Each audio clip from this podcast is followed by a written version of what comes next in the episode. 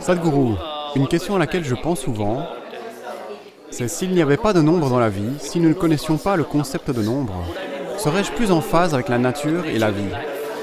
Namaskaram, Prasoon. I know you are a magician of words.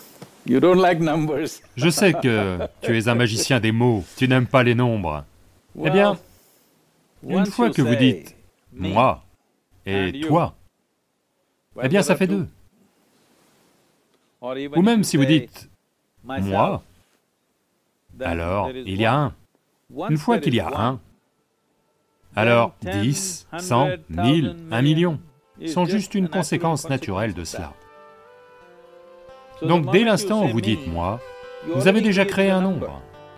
Le nombre ne concerne pas seulement votre âge, l'heure qu'il est, à quelle heure j'ai dormi, à quelle heure je me suis réveillé, il ne s'agit pas que de ça. Toi et moi en soi sont deux nombres, donc moi en soi est un nombre.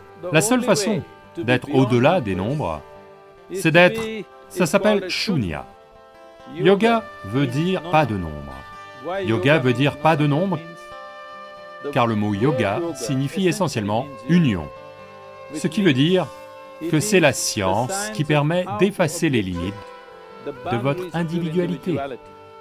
Effacer les limites de votre individualité signifie que le premier chiffre de base, 1, c'est-à-dire moi, est effacé. Une fois que vous enlevez 1, qu'est-ce qu'un million, ou un milliard, ou un zillion? Ça ne veut rien dire, tout est un zéro. Donc, yoga signifie effacement des nombres. Yoga signifie union. Union signifie pas de vous et moi, pas de beaucoup, il y a juste un. Mais il n'y a pas un, il n'y a aucun. Donc, cela est évoqué de beaucoup de façons. On l'appelle Shunya, on l'appelle Shiva, ce qui signifie en fait ce qui n'est pas. Ce qui n'est pas ne peut pas avoir de nombre, seulement ce qui est a des nombres.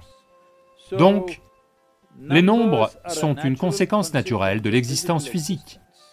Seulement lorsqu'on transcende l'existence physique, il y a une existence sans nombre. Quand nous disons que quelque chose est sans limite, nous disons aussi que c'est sans nombre. Quand nous disons que quelque chose est sans borne, nous parlons aussi d'absence de frontières. Pas de frontières veut dire qu'il n'y a pas un ou deux. Donc une existence sans nombre est possible, seulement quand il y a un état absolu de yoga ou d'union. C'est ce que nous essayons. C'est l'effort de ma vie, de mener les gens à cette expérience de l'absence de nombre. Mais continue à faire vivre la magie des mots. Prasoon. La magie des nombres est belle aussi sous la forme des mathématiques, comme l'est la magie des mots. Donc les mots et les chiffres ne sont pas deux choses différentes, parce que s'il y a un mot, il y en aura beaucoup d'autres. S'il y a le chiffre 1, il y aura beaucoup de nombres. Tout ceci est une conséquence de la manifestation physique de l'existence. Si l'on transcende le domaine du physique, alors on utilise le mot le plus corrompu, spirituel. Ce que spirituel veut dire, c'est une existence sans nombre.